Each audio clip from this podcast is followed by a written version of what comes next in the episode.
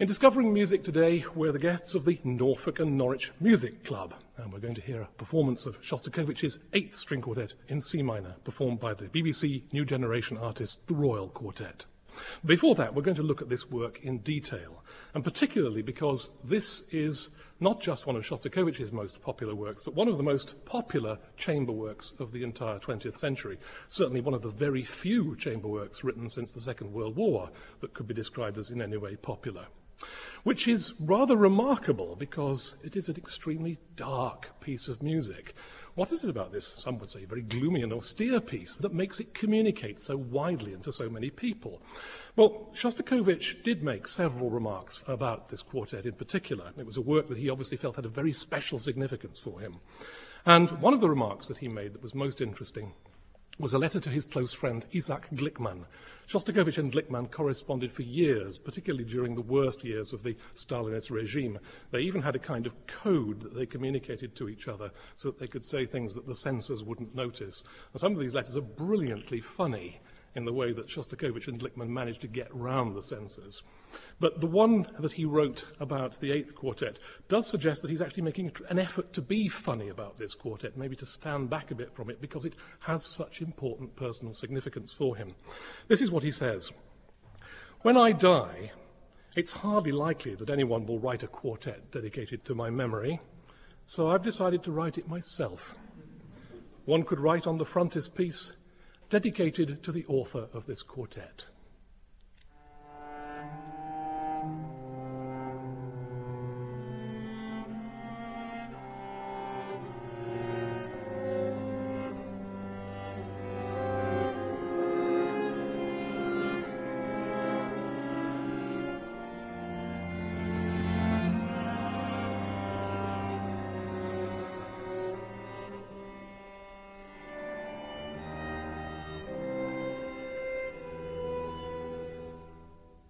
That's how the quartet opens. And in a way, that juxtaposition is really very typical of Shostakovich himself. That poker faced, rather wicked sense of humour, and at the same time, that deep seriousness. Clearly, Shostakovich was very moved by his own Eighth Quartet, but at the same time, he can't resist sort of mocking himself, sometimes quite viciously for it. In the same letter, he writes, the pseudo tragedy of this quartet is so great that while composing it, my tears flowed as abundantly as urine after downing half a dozen beers. I've tried playing it twice and have shed tears again, this time not because of the pseudo tragedy, but because of my own wonder at its marvelous unity of form. Well, even at the end, that's got to be a Shostakovich joke. Yes, this is a marvelously constructed piece of music, but I don't think that it's the marvelous unity of form necessarily that impresses people about it. And certainly, if you were to take a passage like this from the last movement, I don't think that it's quite what you'd call pseudo tragedy.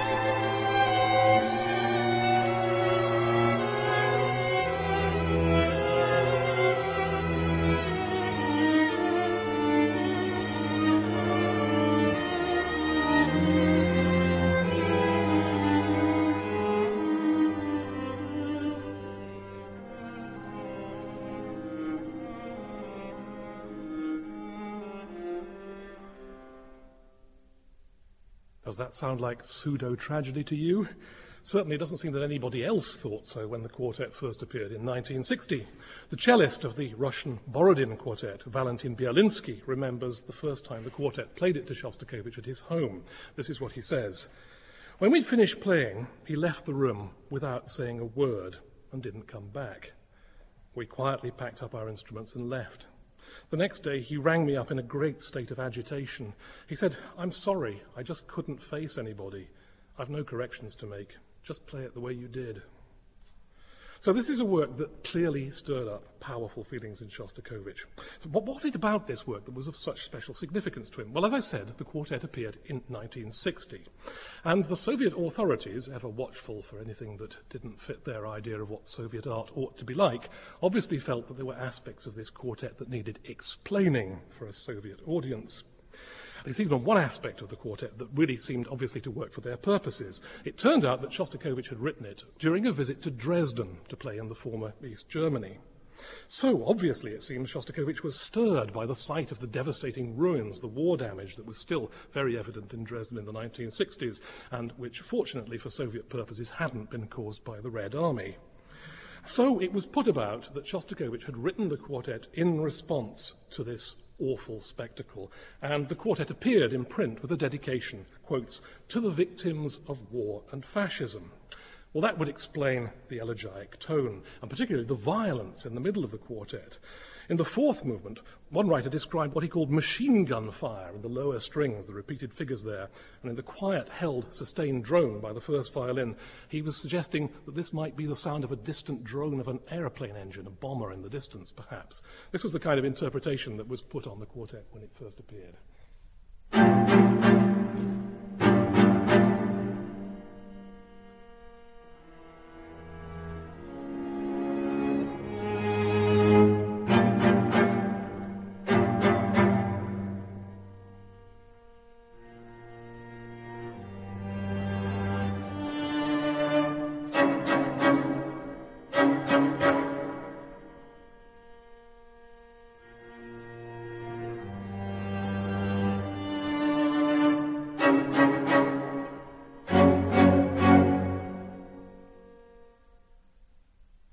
Well, the explanation that this was a war quartet, a response to the horrors of the Second World War, and an elegy for the victims of Hitler's fascism, held good for some years after the quartet first appeared, certainly until after Shostakovich's death in 1975.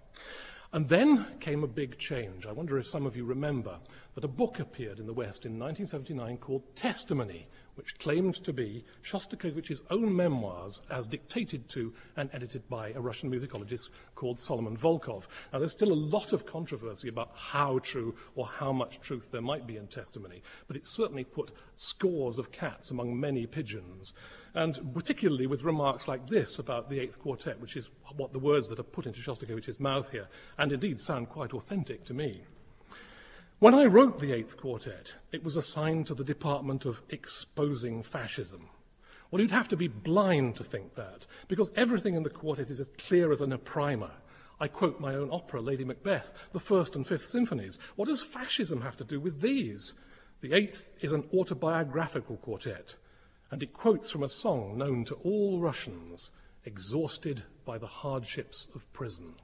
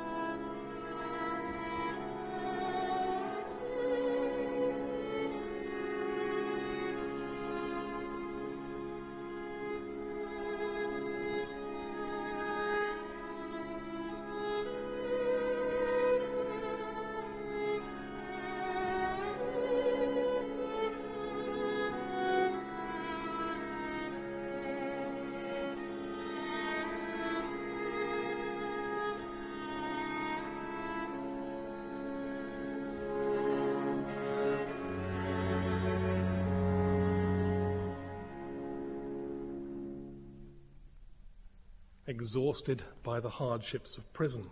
So is Shostakovich telling us at this point that the Soviet Union, for him, was a kind of prison, that he was its prisoner? There are good reasons for thinking that he thought so particularly in 1960, which is when he wrote the Eighth Quartet, especially because recently, after years of holding out, Shostakovich had finally given in to sustained pressure from the Khrushchev regime and joined the Communist Party.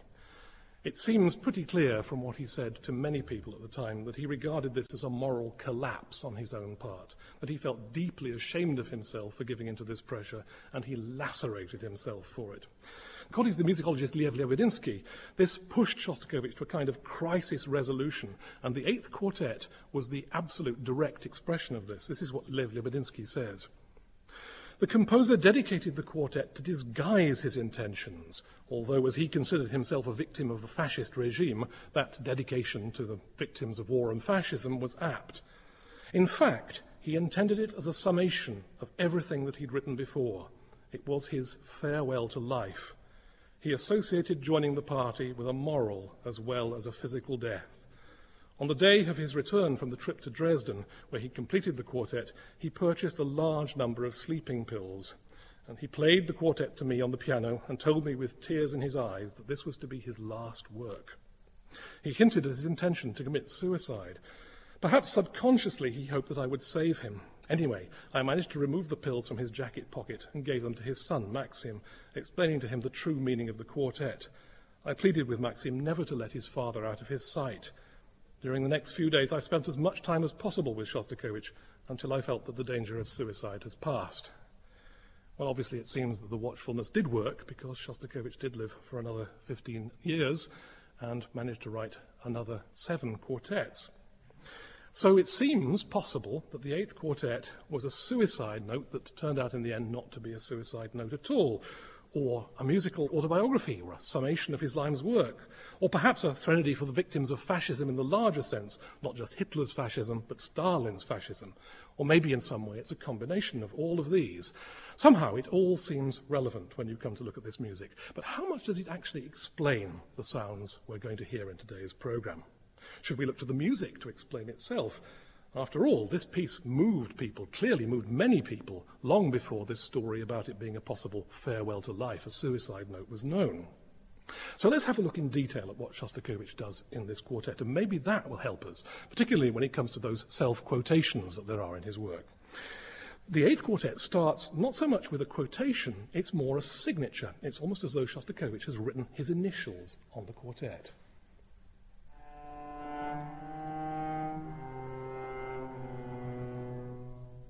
In the German musical alphabet, those four notes, D, E flat, C, and B, are, rather conveniently, D, S, C, H. D, Sh, which are Shostakovich's initials in Russian. So that's his way of spelling his own name. And just in case there was any doubt about the fact that he meant that to be his own signature, there's a fascinating and strange little song he wrote near the end of his life with the marvelous title, Preface to the Complete Edition of My Works and Other Brief Recollections. and there at one point he sings his own name to that very figure, Dmitri Shostakovich. So it's very clear that he did regard it as his own piece. So this work, this farewell to life, this autobiographical work, starts with the cello spelling out his own name. Then very shortly afterwards, this Shostakovich figure introduces something else.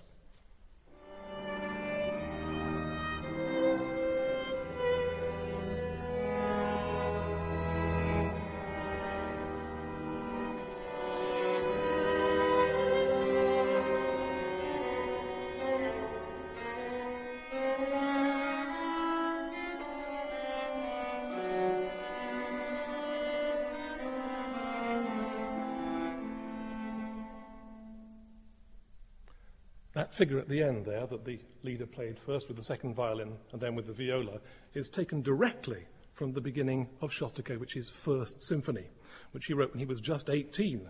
In fact, it's said that he wrote it as a graduation exercise.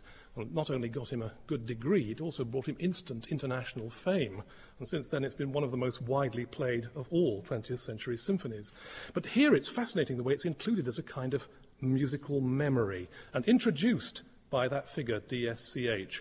In fact, all the way through this quartet, these quotations are each one of them introduced by that DSCH figure. You can hear it very clearly.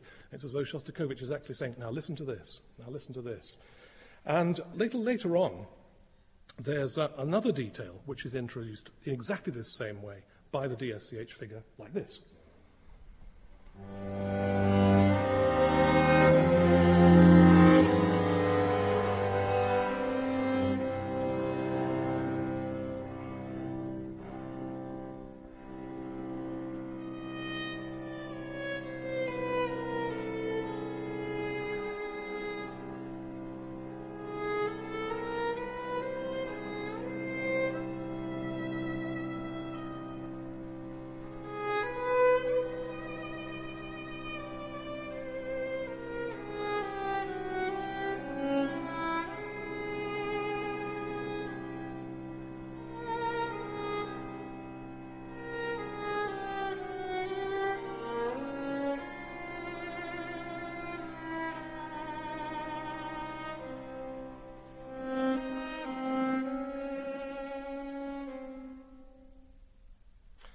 So, what's that violin tune at the end? Because the appearance of D, S, C, H before it makes it very clear that Shostakovich is pointing to it. He's saying there's some particular significance here.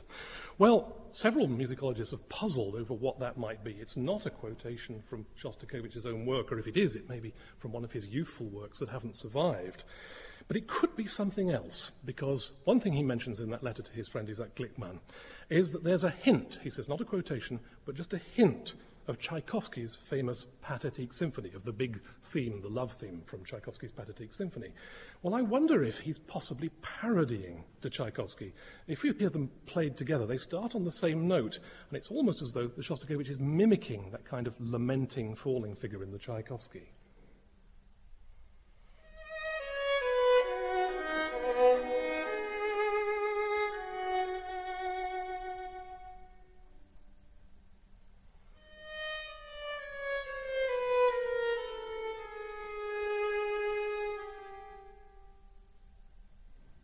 But then DSCH returns again.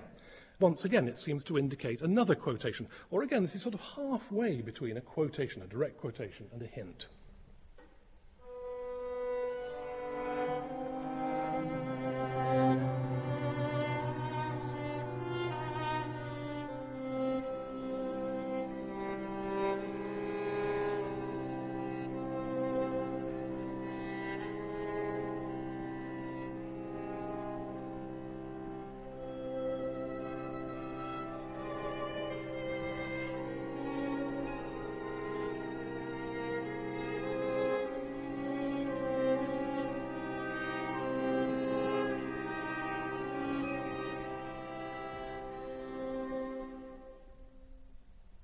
Now, that sounds rather like a clever conflation of two themes from Shostakovich's Fifth Symphony, which in testimony he also mentions as being quoted in this work.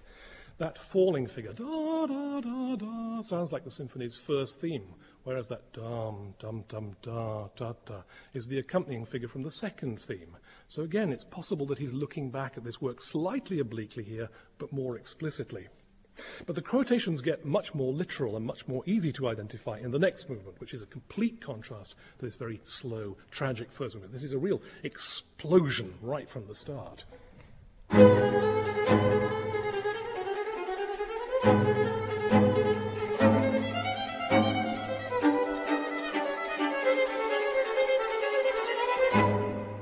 As this music builds up in intensity, then you get that DSCH figure again. You'll hear it very clearly, only this time it gets much faster, and you'll hear it in imitation with itself. And it builds up, and then suddenly there's an explosion of something completely new, a magnificent new tune.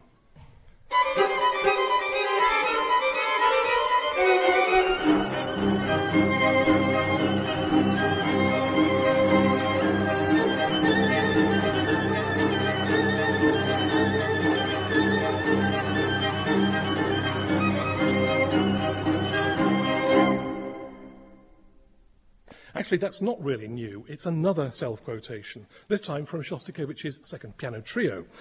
It sounds rather like Russian Jewish music, and in fact, it seems that Shostakovich agreed with that because in a similar passage in Testimony, he says this about that theme and about Jewish music and its significance for him. I think if we speak of musical impressions, that Jewish folk music has made a most powerful impression on me. I never tire of delighting in it. It's multifaceted. It can appear to be happy when it is tragic. It is almost always laughter through tears. It can appear to be happy when it's actually tragic. That, in a way, was Shostakovich's own predicament for so much of his career under Stalinism. This is a time when composers were actually hauled to account if they wrote more pieces in the minor key than in the major, just in case they were giving the impression that life in the Soviet Union might be more gloomy than pleasant. And um, even the whole question of whether or not it was acceptable to express tragedy was something that was considered very dangerous at one period under Stalinist Russia, the kind of thing for which some artists actually, in inverted commas, disappeared. And Shostakovich lived a lot of his life with the threat of such a disappearance happening to him, as a great many of his friends make very clear. But that build up in this movement to the Jewish theme happens twice, and then suddenly it's savagely cut off, and we hear DSCH again, only this time it's turned into a weird little waltz tune.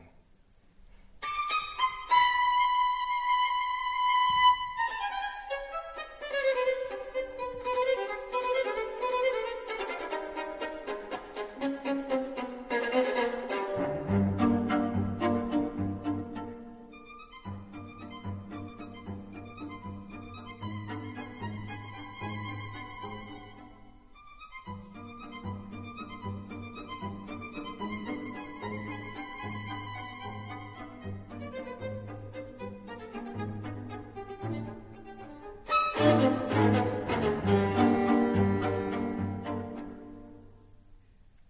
was fascinated to discover the other day that that's a rare example in the manuscript of Shostakovich actually crossing something out and rewriting it. Apparently, he did that very, very rarely. Originally, his intention was to quote the famous Saint-Saëns Danse Macabre, which would have been very effective in that context, but he wanted to stamp his own initials even on this music here. What's interesting also is that, as before in the other two movements, the appearance of DSCH introduces yet another self quotation, this time from the first cello concerto. There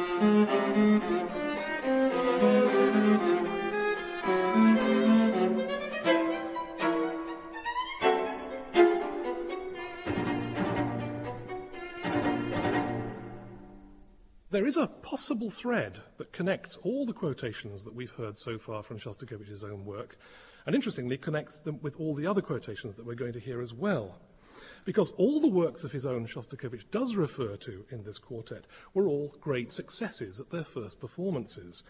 Well, there's a very good reason for a composer to look over his greatest successes and remind himself perhaps that he had them. But it doesn't prepare us in this case, in the Eighth Quartet, for the brutal transformation that happens at the beginning of the fourth movement. You remember now that cello concerto theme. I'll just ask the quartet to play it again.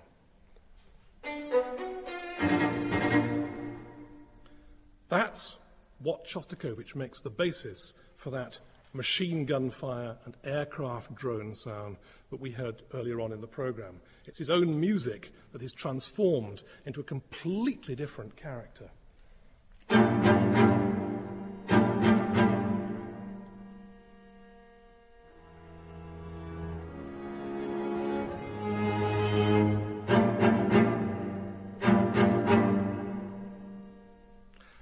Does Shostakovich treat his own theme so brutally in this context?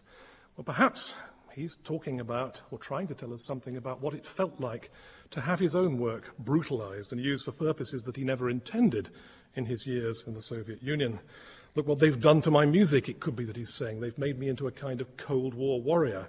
Some of you may remember when Shostakovich was indeed brought over in the older days of the Soviet Union as a kind of cultural exhibit to show the West what wonderful things have been achieved in communist Russia. It seems that from what we gather, he truly loathed having to do this, and particularly loathed having his music used for such political reasons. But he had to endure it, he had to grin and bear it. And maybe that passage in the quartet is an example of him saying, Is this what it really feels like from the inside? You never know with Shostakovich, there are always so many ways of looking at it. But it does seem that at this point he's leading us in something like that direction. And fascinating enough, if you consider how that music then yields to, leads to that quotation we heard again near the beginning of the program, that folk song, exhausted by the hardships of prison, that he should follow his own brutalization of his own theme by this very explicit reference to a song that most Russians would know. But it does seem that he's trying to tell us something at this point. This is how it works in context.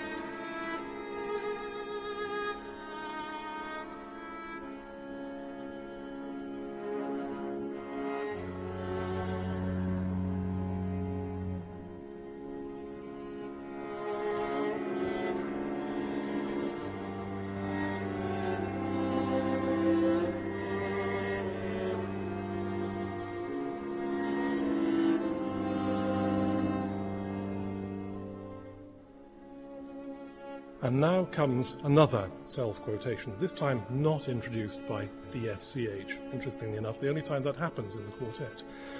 But it is quite unmistakable, and it's possibly the most poignant, the saddest of all the, the, quotations in this quartet, even though it's actually in the major key, the bright key of F sharp major. This is a reference to a melodic line from Shostakovich's opera Lady Macbeth of the Mtsensk district.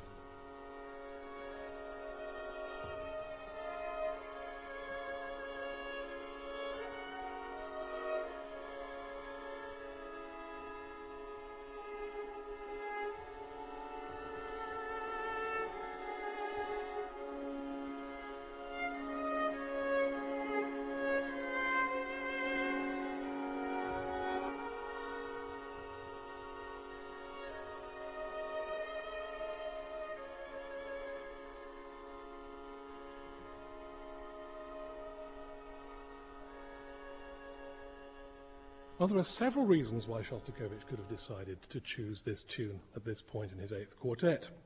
For one thing, the opera Lady Macbeth of Mtsensk was dedicated, possibly ironically, to his new wife, Nina, in 1932, a very powerful woman, and Shostakovich's relationship with her was not unfraught, it seems, but she was a very big moral support to him during the worst years of the Stalinist persecution.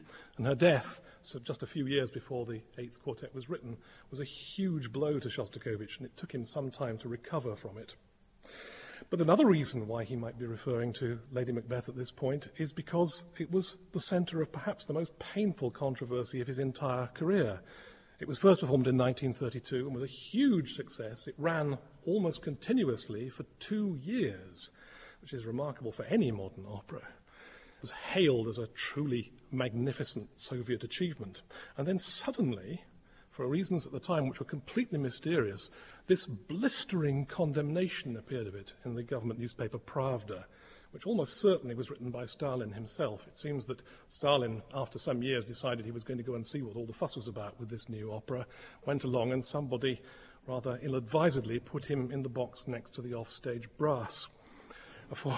Or it's quite possible that being prudish, he took exception to the explicit love scenes on the stage.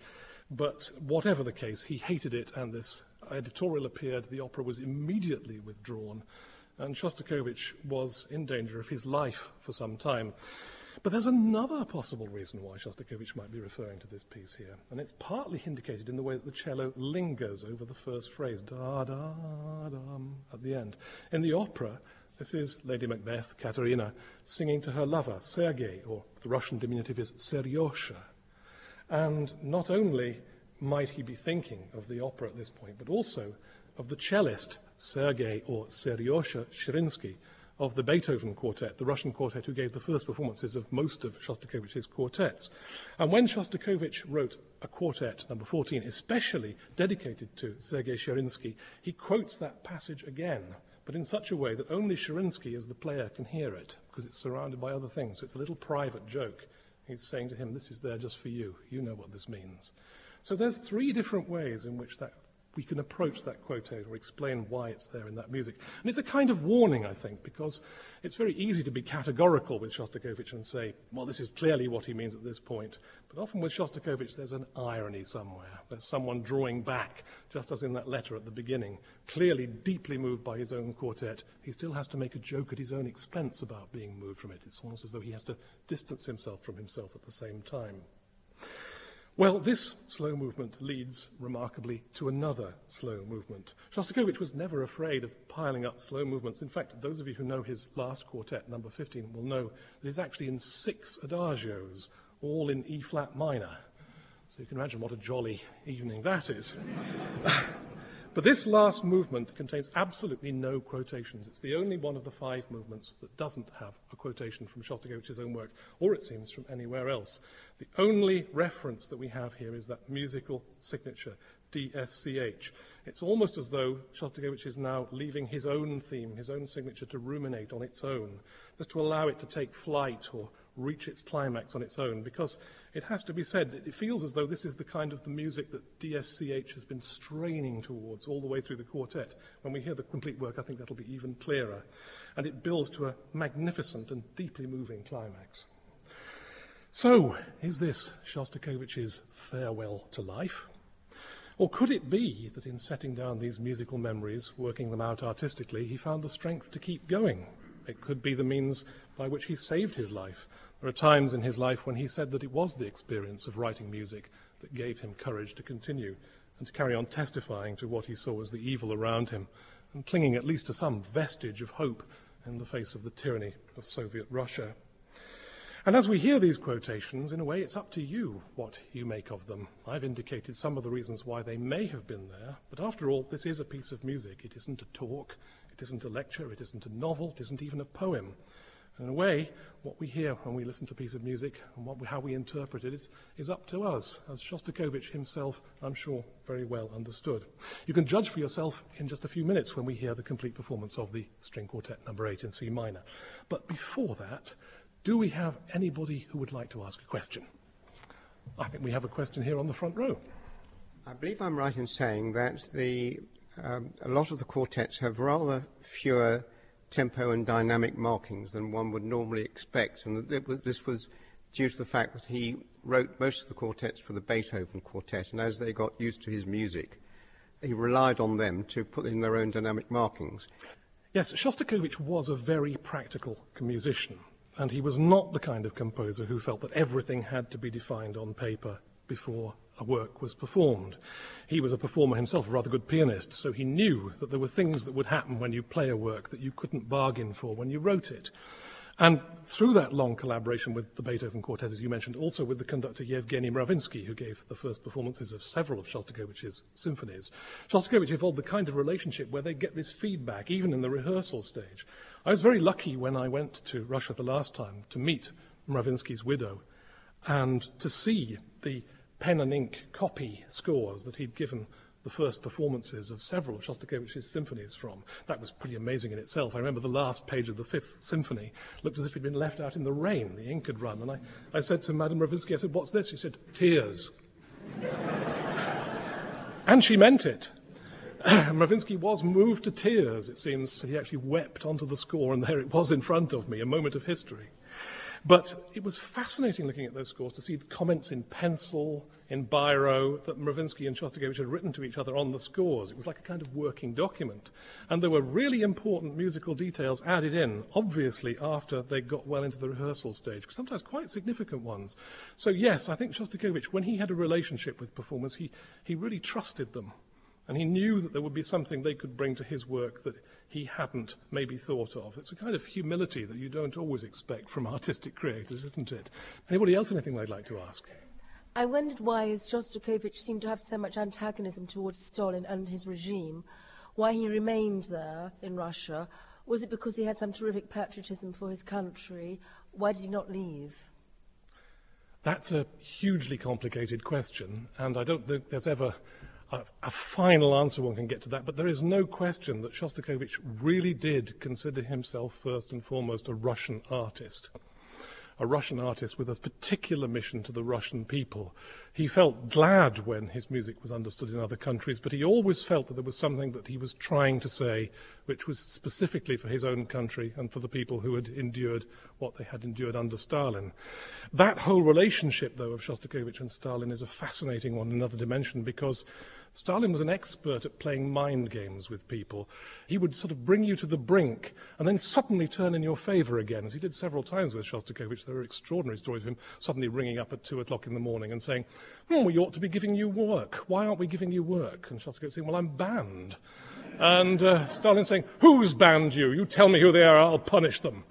Um, extraordinary stories like this, you know.